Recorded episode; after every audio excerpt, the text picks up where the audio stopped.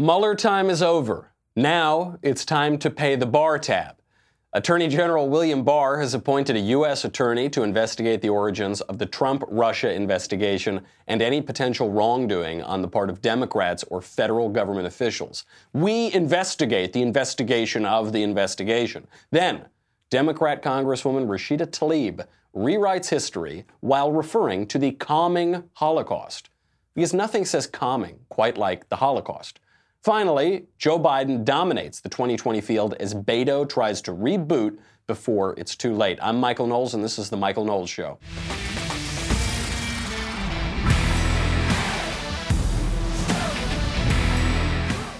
Time to pay the bar tab. I am going to find any excuse I can to recite that pun and that meme. That is my favorite meme of the last year when all those Mueller time t shirts that were being sold are now being sold for about 75 cents in the used clearance bin on Amazon. It's all over. Now we are in the era of William Barr, and this investigation just got more interesting. People aren't paying a lot of attention to it right now because everyone's so happy that the Mueller report is over. It exonerated the president on collusion. But this is where the real investigation begins, and we're going to see where that's leading. But first, we're never going to agree on everything, are we? You and I might, but in the whole country, we're not going to. The one thing we can all agree on so that we could use more sleep. Getting a great night's sleep is easier and more affordable than you think. You don't need a new expensive mattress or sleeping pills. You just need to change your sheets. That's why you should check out Boll and Branch. This is a very true story. I woke up today, it's, I don't know, six o'clock or something. I said, I'm gonna,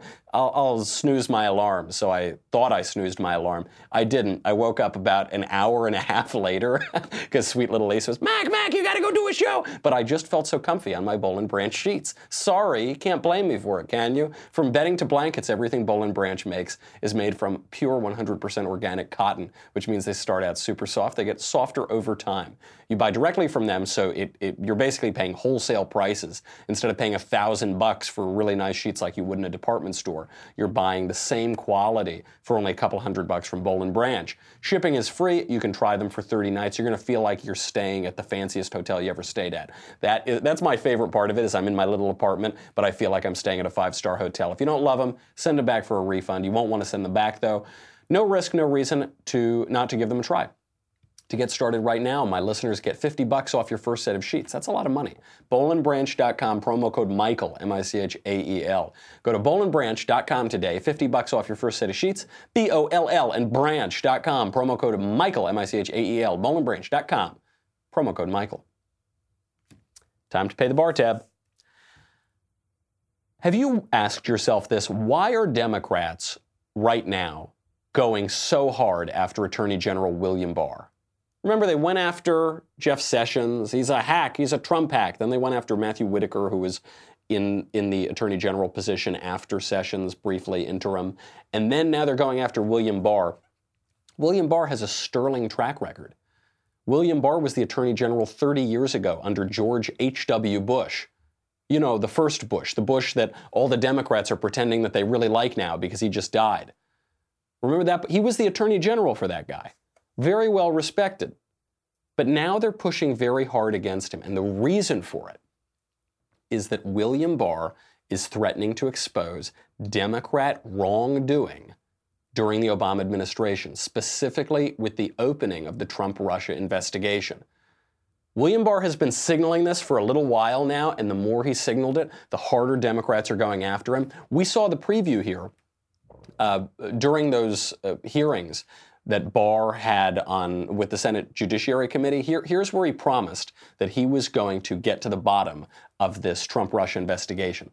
Do you share my concerns about the FISA warrant process? Yes. Do you share my concerns about the counterintelligence investigation, how it was opened and why it was opened? Yes.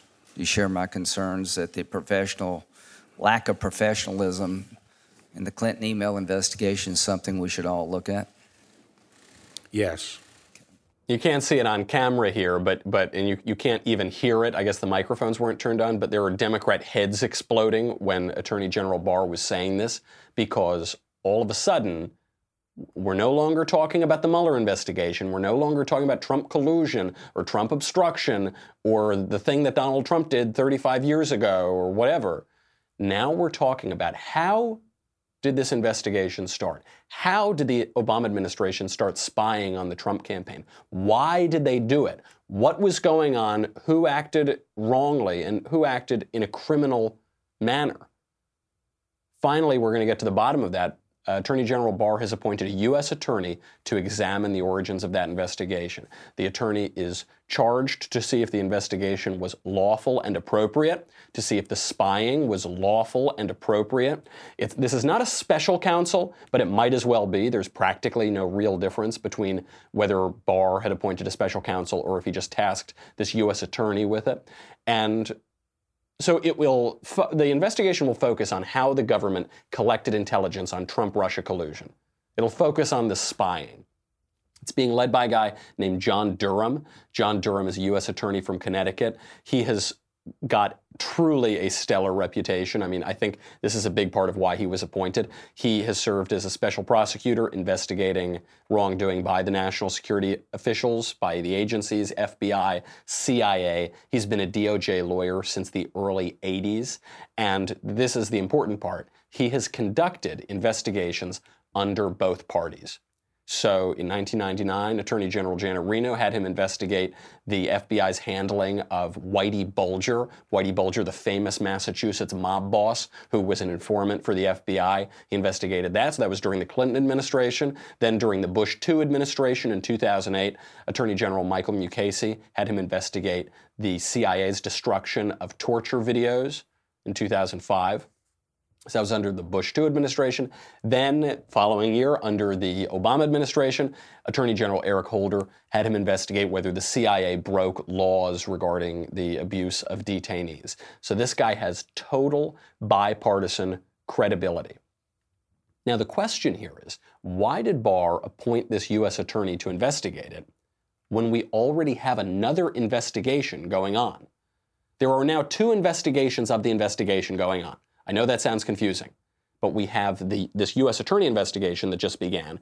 We also have the Inspector General investigation into how the Trump Russia investigation started. So we have the, the watchdog for the DOJ is also investigating this. This is Michael Horowitz. And Barr says that this report from the in, in, Inspector General is going to be done in May. So why have the second one? We know, by the way, that the Inspector General report is going pretty well. We know it's already turned up some dirt on the FBI. This IG report by Michael Horowitz helped to get that crooked official Andy McCabe fired and possibly prosecuted for, for wrongdoing, specifically for delaying the investigation during uh, 2016 of uh, the Hillary Clinton email scandal and the uh, Hillary emails that turned up on Anthony Weiner's laptop when he was brought in for sending weird messages to young girls. See how far deep this goes? See how many layers they are to these investigations? We, th- this is how the Democrats win. This is how the so-called deep state wins. Is there are so many layers to these investigations that most people just can't keep it straight in their heads. So they say, "Oh, I don't know, they're all crooks. Never mind, we'll move on." But this is important. You've got the watchdog at the DOJ looking into all of this, already finding dirt, already finding improper actions, possibly criminal actions taken by these Obama administration officials with regard to the 2016 election, possibly influencing the 2016 election. You've got him uh, uh, sources say, describing James Comey as insubordinate. You've got him criticizing Obama's Attorney General, Loretta Lynch, for meeting on a tarmac with Bill Clinton and coming up with some possibly crooked deal. So you've got that going on with the IG. Now you have this separate investigation. Why? Two possibilities. One, Attorney General Barr already knows what's coming in the Inspector General report. The other one is that Barr knows that John Durham, this U.S. attorney, is extremely credible on both sides of the aisle. And what I think it is, is both. I think probably I mean, look, if if you and I already know that the IG report has turned up dirt on these people. Obviously, the Attorney General of the United States already knows that, so he might be getting a lead on the findings of those of that report and looking a little further into these guys. And the other one is the Democrats have already gone on the offensive to tar William Barr as some sort of partisan Trump hack. So probably they'll go after Michael Horowitz when that report comes out. So he's saying, I'm going to get a guy who is so, he has such a pristine record, the Democrats cannot possibly try to smear him as a Trump hack. And, and the thing with John Durham, this U.S. attorney, is that Democrat senators Dick Blumenthal, Chris Murphy have come out in great support of him. They've called him a fierce, fair prosecutor. So the minute they try to go after this guy, for uncovering dirt on the Obama administration. They're just going to play all those clips of these Democrat senators talking about what a great guy John Durham is. I think that's why we have two investigations. The other one is we want to be very thorough here. Uh, broadly speaking, we don't want to make the same mistakes that Democrats did. We don't want the Trump administration to make the same mistakes the Obama administration did. We don't want conservatives to make the same mistakes leftists did. This is the main takeaway here. How did Democrats handle the Mueller investigation? They put all of their eggs in that basket. They prattled on for two years, three years about how Trump was a Manchurian candidate. He was a secret stooge for Vladimir Putin. He's a criminal. He's a traitor. Then the report turns up nothing, and then they look like a bunch of idiots. We don't want to make that mistake. Look, already the investigation into the investigation, the investigation into wrongdoing under the Obama administration, already that has turned up much more evidence of wrongdoing than the Mueller report into Trump and collusion did. We, we already, there is way more dirt on the hands of Obama administration officials and Democrats than there ever was on the Trump campaign for colluding with Russia. We already know that. But we don't want to overpromise and underdeliver here. We, we've got these two guys on the case, the IG and this U.S. attorney.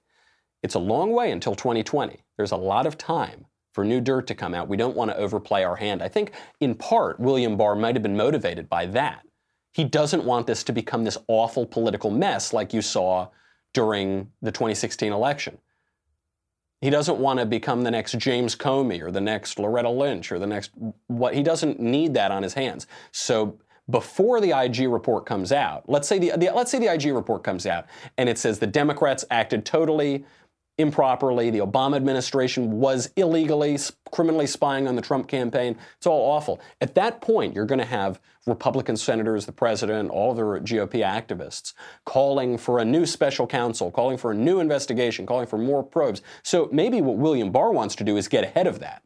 Not for partisan reasons, but just actually to maintain the integrity of the DOJ, to say we're not launching this new investigation we're not launching this U.S. attorney investigation because of pressure from Senate Republicans. We're doing it because that's where the evidence is leading us. I think it's really sharp. I got to tell you, I feel very comfortable with William Barr at the helm. Not that I feel ideologically comfortable, like he's going to agree with conservatives on everything. I just feel this is a guy who is extraordinarily intelligent. He is extraordinarily experienced and practiced not just in the ways of Washington, not just in the ways of the DOJ, but with the Office of the Attorney General. He's already done the job before. I, I feel finally, for maybe the first time in the Trump administration, I feel that the DOJ is settling into good hands. And so I think we should let this play out. I don't think we should uh, get too far out ahead of it. It's going to be very enjoyable as evidence starts to dribble in of all of the wrongdoing that the Obama administration engaged in let it happen. Don't let your anxiety get the better of you. Patience is a virtue. It's going to be a very enjoyable way to 2020. Specifically, because the, the Democrat Party is exploding. The, the whole left wing is totally falling apart.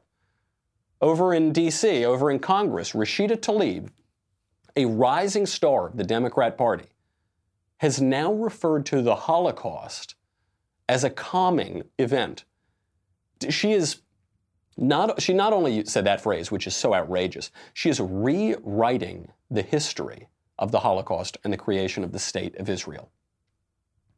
Now, this has nothing to do with investigations of Russia or collusion or whatever. This is just purely the Democrat Party and the ideological left collapsing in on itself. And specifically on this issue of Israel. Here you see two major leftist strategies at play. Rashida Tlaib does them both at the same time. She, she does the performance of victimhood and she does the rewriting of history.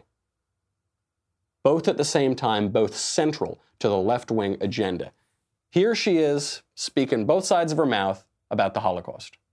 And there's, you know, there's a kind of a calming feeling I always tell folks when I think of the Holocaust and the tragedy of the Holocaust and the fact that it was my ancestors, Palestinians, who lost their land and some lost their lives, their livelihood, the human dignity, um, their existence in many ways have been wiped out and some people's passport. I mean, just all of it was in the name of trying to create a safe haven for Jews post um, the Holocaust, post the tragedy and horrific um, persecution of Jews ac- across the world at that time.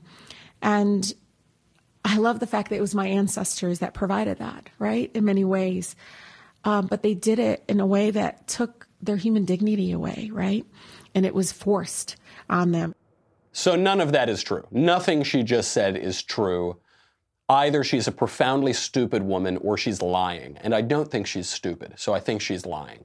None of what she just said is true. First of all, just this is just a note of rhetorical advice. When you are describing the Holocaust, it is best to avoid the word calming. It's just of all the many words in the English language, calming is not the best one to describe the Holocaust. Eric Swalwell, the sort of presidential candidate, just did this the other day when he compared Russian election interference to September 11th. Again, another piece of advice it's best not to compare things to September 11th. You now have two rules for rhetoric don't compare things to 9 11, don't refer to the Holocaust as calming. But then she rewrites history. Everything she said that the, the arabs in british mandatory palestine they welcomed the jews in. They said jews please come in. Please establish the state of israel. We like you so much. We, we want you to be here. They were so how happy rashida tlaib is that her ancestors the arabs in mandatory palestine they welcome except none of that happened. That did not happen. Arabs in british palestine did not want the Jews to come in. What is my evidence of this? Well, for one, uh, they allied with Hitler. So the leader of the Palestinian Arab nationalist movement, Haj Amin al Husseini, allied with Hitler. He was living in Germany, in Berlin, from 1941 to 1945. He not only allied with Hitler, he, he called for the massacre of Jews in the Arab world. He not only called for the massacre of Jews in the Arab world, he did it on Nazi radio stations all throughout Berlin. He called specifically for an anti Jewish jihad. He then aided the Nazis because he was friends with Hitler. He aided the Nazis in recruiting Muslims from the Balkans for the SS and for the Wehrmacht. He launched a revolt. This, these are the Palestinian Arabs they launched a revolt between 1939 and, er, 1936 and 1939 to deter European Jews from coming into the region of Palestine. When we, when we use the word Palestine, by the way, we, we have to be clear. We're not referring to a country called Palestine. There has never been a nation state called Palestine.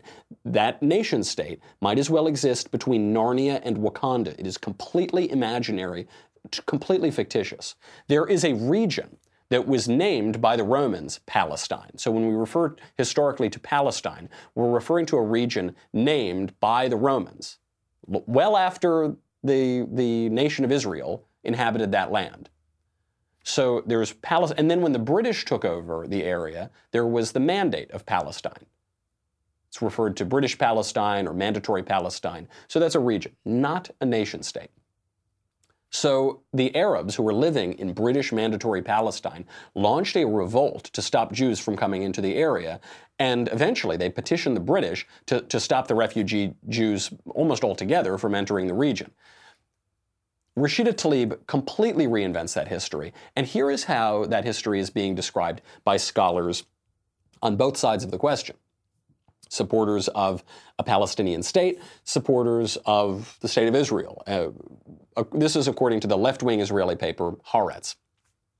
Professor Benny Morris, a scholar of British mandatory Palestine and the creation of the state of Israel, said, quote, Rashida Tlaib is either completely ignorant of the history or is a deliberate liar. That's my reaction entirely.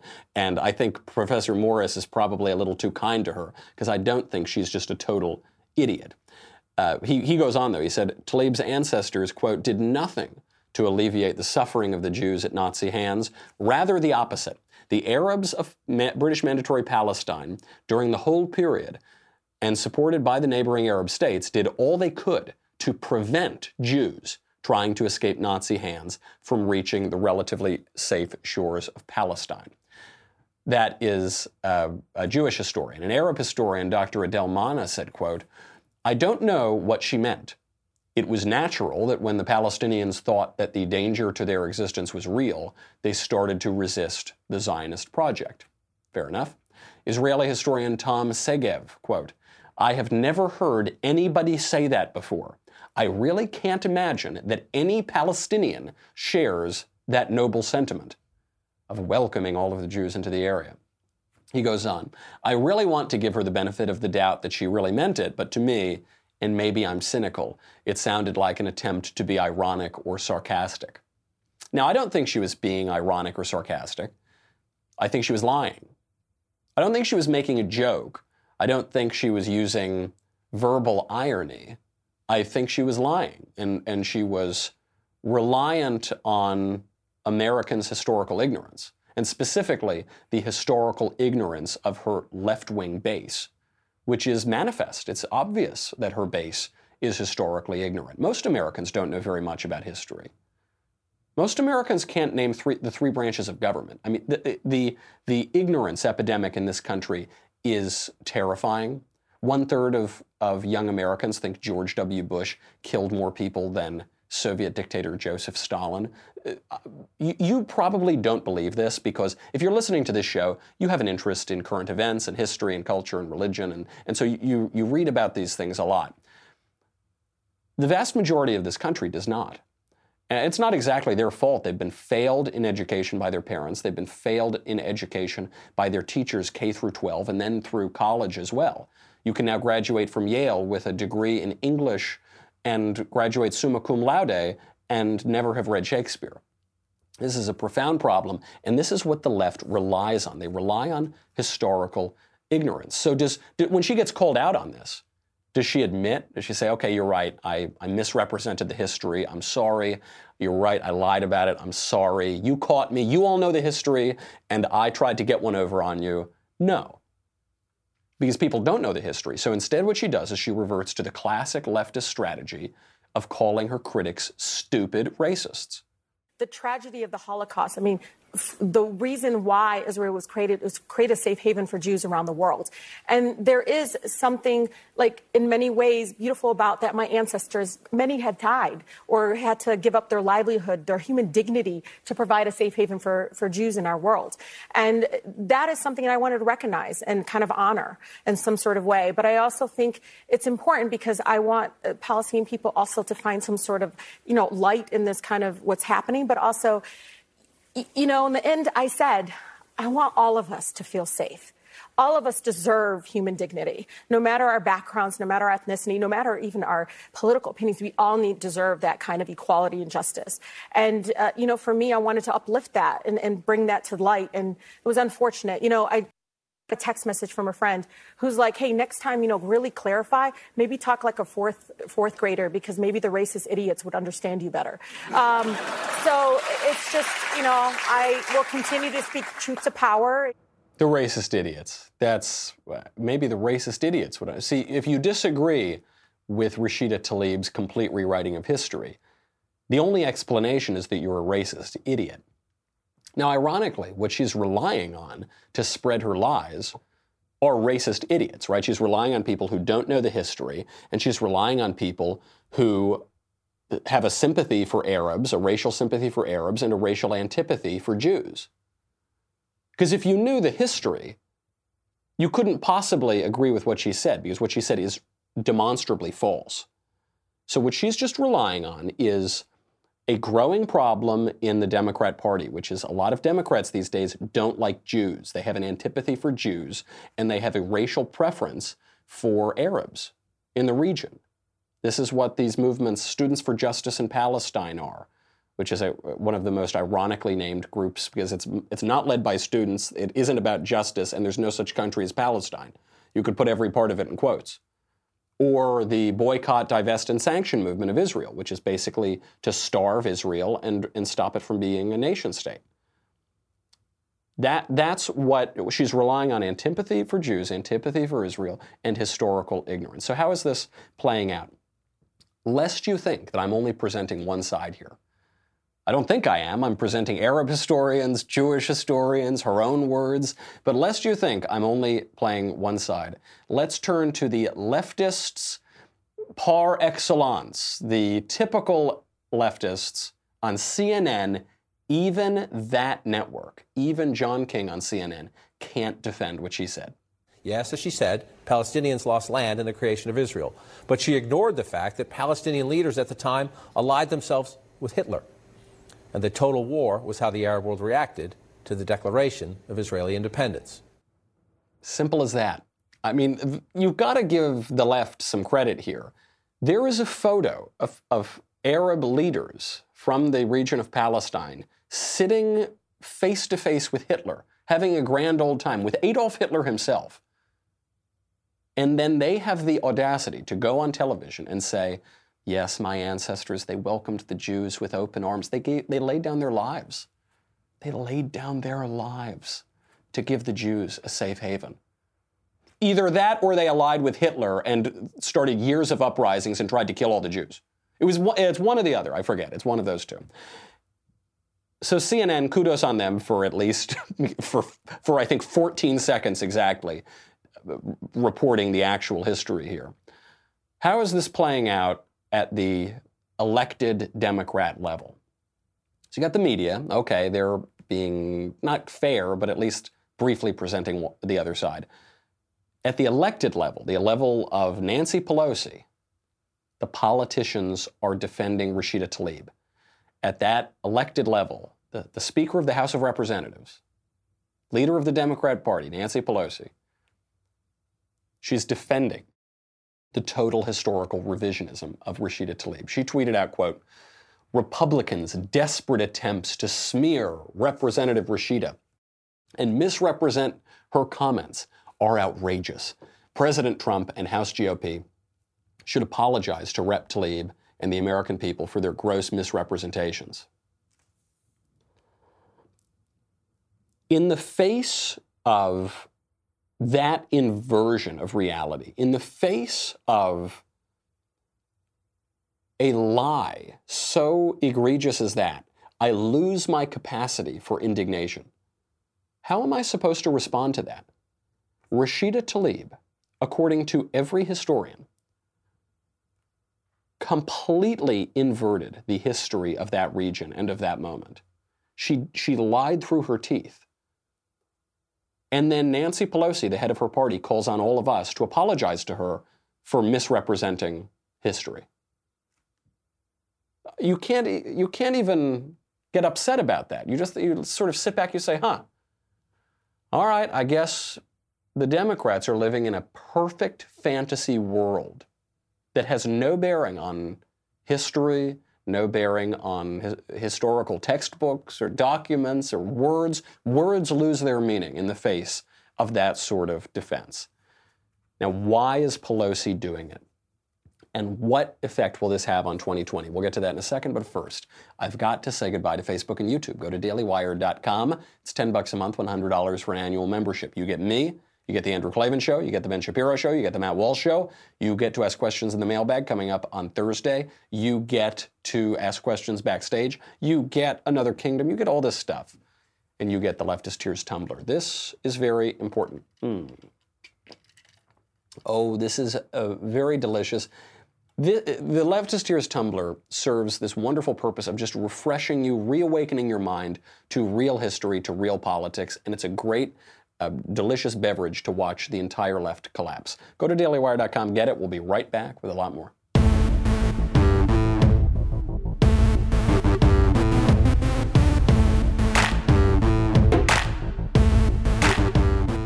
Why is Pelosi defending Rashida Tlaib? Why is she defending obvious historical lies? Why, why is she doing that? She's doing it because she's having a tough time keeping this fractious House caucus together. She's also having a tough time dealing with the growing anti Semitism on the left.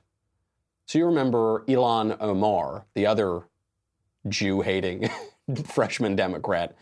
She made all of these comments about how awful Jews are and they're hypnotizing the world and they're just buying off American politicians and you can't trust them because they have no allegiance to America. She made all these comments. And Pelosi tried her best to keep quiet. She tr- at the time they were saying, "Nancy, come on, speak out against her," and she said, "I can't because our party hates the Jews now, so I can't. I gotta kind of go with them." You had Democrat congressmen like Eliot Engel and Nita Lowey saying, We need a resolution to condemn anti Semitism. Come on, Nancy, at least do that. Nancy said, Oh, that's really to upset all of the anti Semites in our party. So they watered down that resolution, made it about all sorts of hatred, total cave. Now with Tlaib, she's defending her. There, there are two major takeaways here, specifically for Democrats. One, this is why Democrats hate history. It's why they hate historical education. It's why they rip down statues. It's why they rip down murals. It's why they rip down monuments. It's why they rewrite high school history curricula. It's why they support taking courses out of historical curricula in college.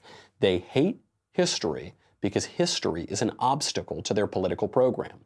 Historical knowledge is an obstacle to their political program.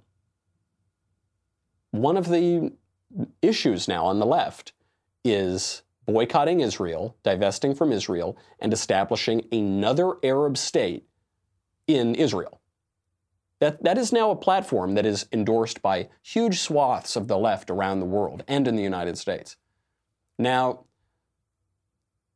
there are many good arguments against this course of action. One, the, the Arabs in that area elected Hamas, a terrorist group, to be their government. Two, they allied with Hitler during the Second World War.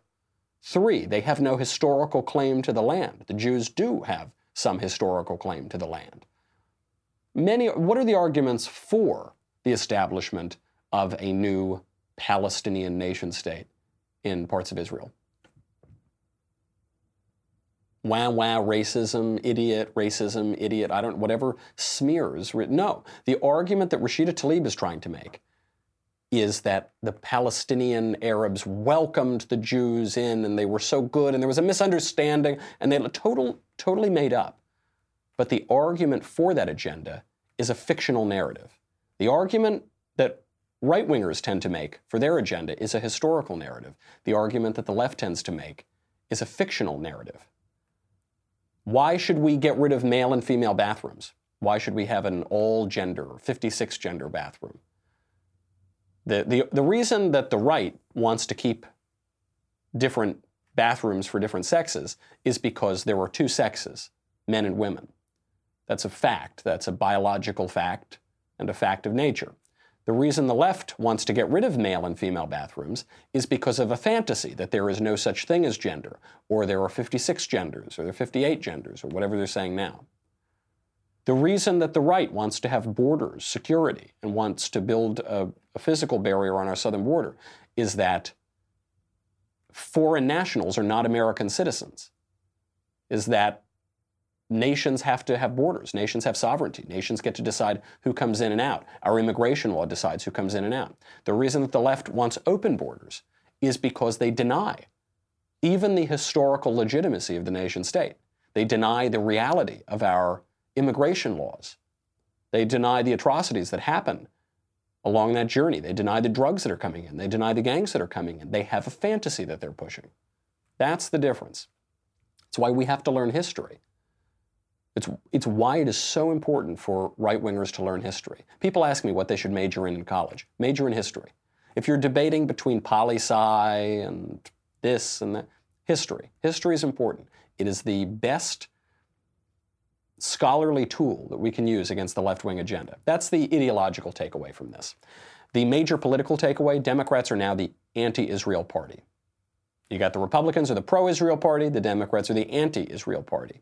This is a serious tension between the old Democrats and the new Democrats, in part because most American Jews are Democrats. So you have a lot of more, a little older school Democrats now who are saying, gosh, I can't be part of a party that hates Israel, that hates the Jews. Now, If you've got these more old school, slightly more moderate Democrats, you have these new Democrats like Rashida Tlaib and Ilhan Omar and Alexandria Ocasio Cortez, which side is winning out? If 2020 is any indication, voters across the country prefer the old Democrats. Why do I know that? Because Joe Biden is absolutely killing it in the polls. He is dominating this entire race. If the election were held today, uh, there is no question that he would be the nominee. He might, he might be the winner with the majority of votes in a field of 20 candidates. I mean, he is, he is killing it that much. In the South Carolina field right now, Joe Biden is leading by 31% of the vote. He's not leading with 31% of the vote. He's actually got 46% of the vote. The next highest candidate is Bernie Sanders, who has 15. So Joe has triple Bernie's support in South Carolina. After Bernie in South Carolina is Kamala Harris with 10%. After that, you've got Buttigieg and Warren with 8%. After that, you've got poor Cory Booker, 4%. After that, you know, there's a name I haven't said yet. It's a name you've probably forgotten. Poor old Beto O'Rourke. He's some Irish guy from Texas. He's only got 2%. These old Democrats, Joe Biden, it's not even close between Biden and Sanders, triple. And poor Beto, trailing at the bottom of the pack. So, what is Beto going to do? Uh, Beto is trying to reboot his campaign. He has leaked this to reporters. He's going to reboot. You're going to get Beto 2.0. He's showing up to events in New Hampshire and getting crowds of 30 people. I mean, it, this is not going well for him. The reboot is not going to work. There's no reboot. He got the best boot of in the whole world. He got glossy covers, Vanity Fair. You remember that? I'm in it. I'm in it to win it. And this this should have told us that he wasn't going to really go anywhere. Because whichever candidate Vanity Fair likes is not going to be the candidate. I remember I was on the Huntsman campaign in 2012. I love Jon Huntsman, our ambassador to Russia. I think he's a tremendous guy. Vanity Fair gave him a great glossy treatment. I said, "No, don't let no, Vanity Fair should not do that because in some ways it's the kiss of death. If the media likes you too much, you're going to have a harder time on the campaign trail." Uh, that happened to Beto, and then the main thing that happened to Beto is Buttigieg. Because Pete Buttigieg is in every single way the better Beto O'Rourke. In every way. He's smarter, he's better educated, he's got executive experience. Beto O'Rourke, Beto O'Rourke was just a congressman. At least Mayor Pete has been the uh, mayor of a small town. He's Buttigieg ha- checks off more boxes on the intersectional victimhood hierarchy. He can say he's gay. They're both privileged, wealthy, white men, but he's at least gay, so he can play that card in the Democrat primary. And most importantly of all, Buttigieg is a winner and Beto is a loser. Buttigieg won his races. Buttigieg is the mayor of this small town in Indiana. Beto's a loser. We forget he's a loser because the media treated him as a winner. The media, after he lost a Senate race in Texas, they basically treated him like he won but he's a loser. And you don't get to lose and then immediately become president. He almost took Texas from Ted Cruz. Great. Oh, cool. Almost and a buck 50 will get you a cup of coffee. Almost means nothing in politics. John Boehner used to make this point. The winners go to Washington and the losers go home. Doesn't matter if you lose by 50% or you lose by 2% or 3%, like Beto did in Texas. He lost. Do you remember Jon Ossoff? No, of course you don't. Jon Ossoff was the old Beto O'Rourke. Jon Ossoff was this guy that they were running, I think, in the Georgia 6th congressional district, Newt Gingrich's old seat. He was running then in, also in Tom Price's old seat when Tom Price was appointed by the Trump administration to run Health and Human Services. And this was going to be the big, the first referendum on Trump, and the Democrats are going to win. They poured millions and millions, tens of millions of dollars into this race and he lost. Same thing. The media sort of treated him like a winner. They said, oh, it was a moral victory. Oh, he came close, and then he's done. He's over. He's not going anywhere. And I think Beto is ha- going to have to deal with that now, unfortunately for him. Uh, Beto has one play left. Beto's only play is that he needs to convince Iowa voters that he can win Texas in a general election. How, how many electoral votes does Texas have? 32 or more electoral, 38 or something?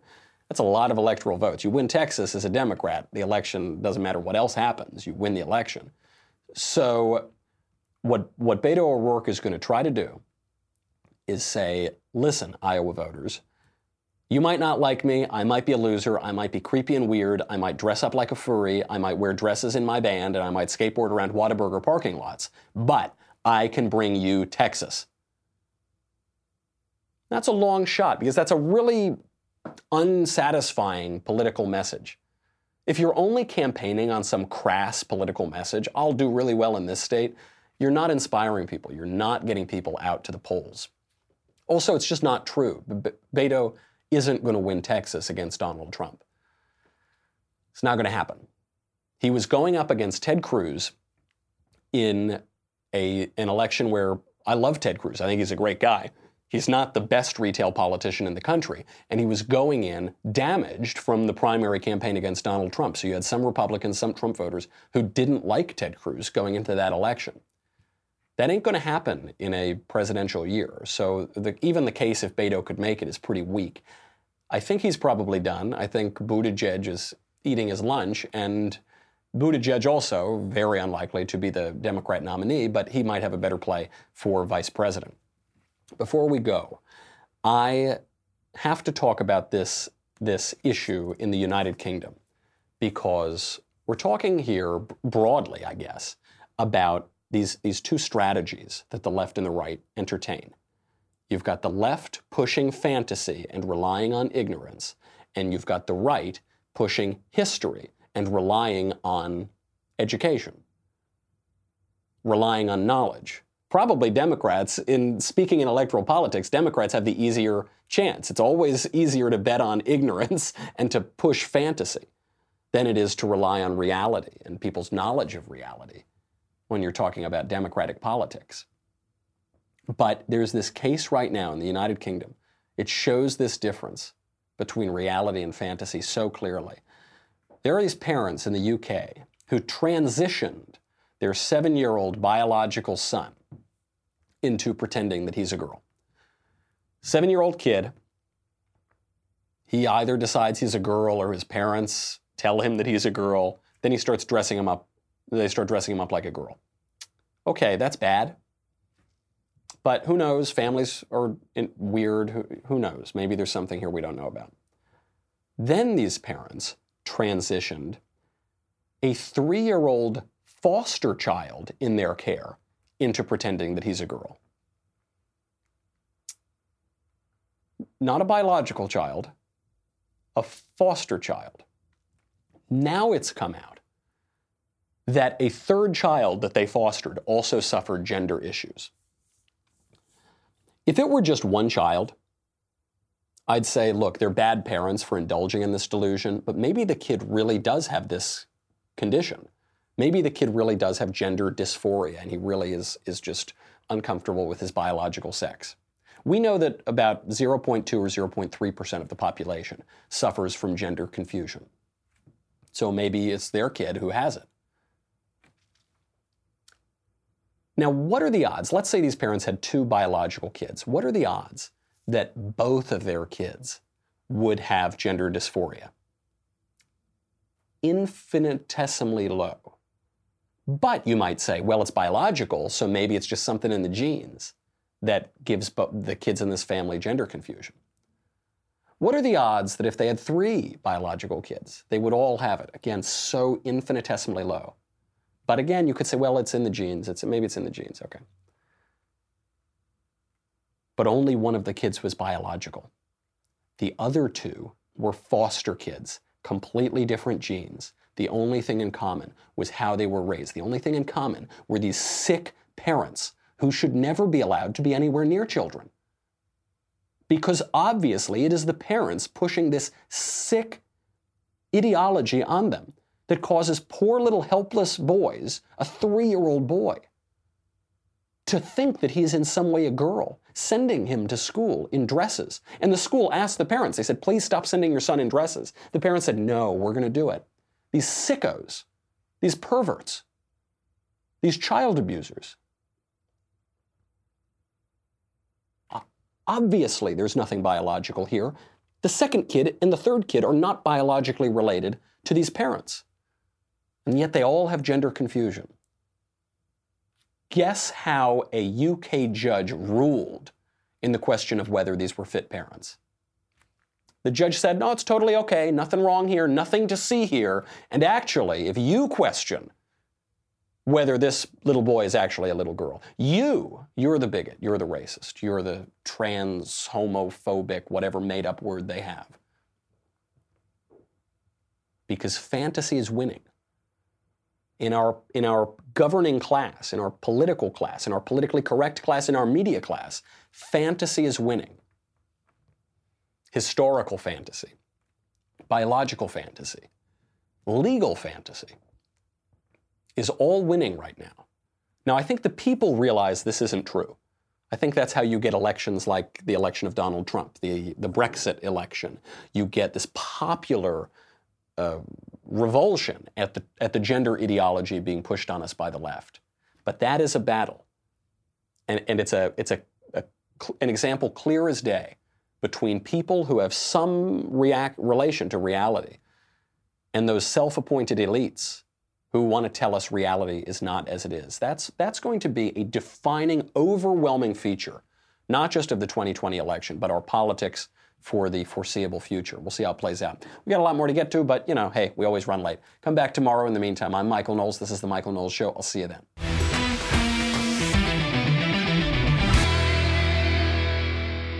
The Michael Knowles Show is produced by Rebecca Dobkowitz and directed by Mike Joyner. Executive producer Jeremy Boring. Senior producer Jonathan Hay. Our supervising producer is Mathis Glover, and our technical producer is Austin Stevens. Edited by Danny D'Amico. Audio is mixed by Dylan Case. Hair and makeup is by Jesua Olvera, and our production assistant is Nick Sheehan. The Michael Knowles Show is a Daily Wire production. Copyright Daily Wire 2019.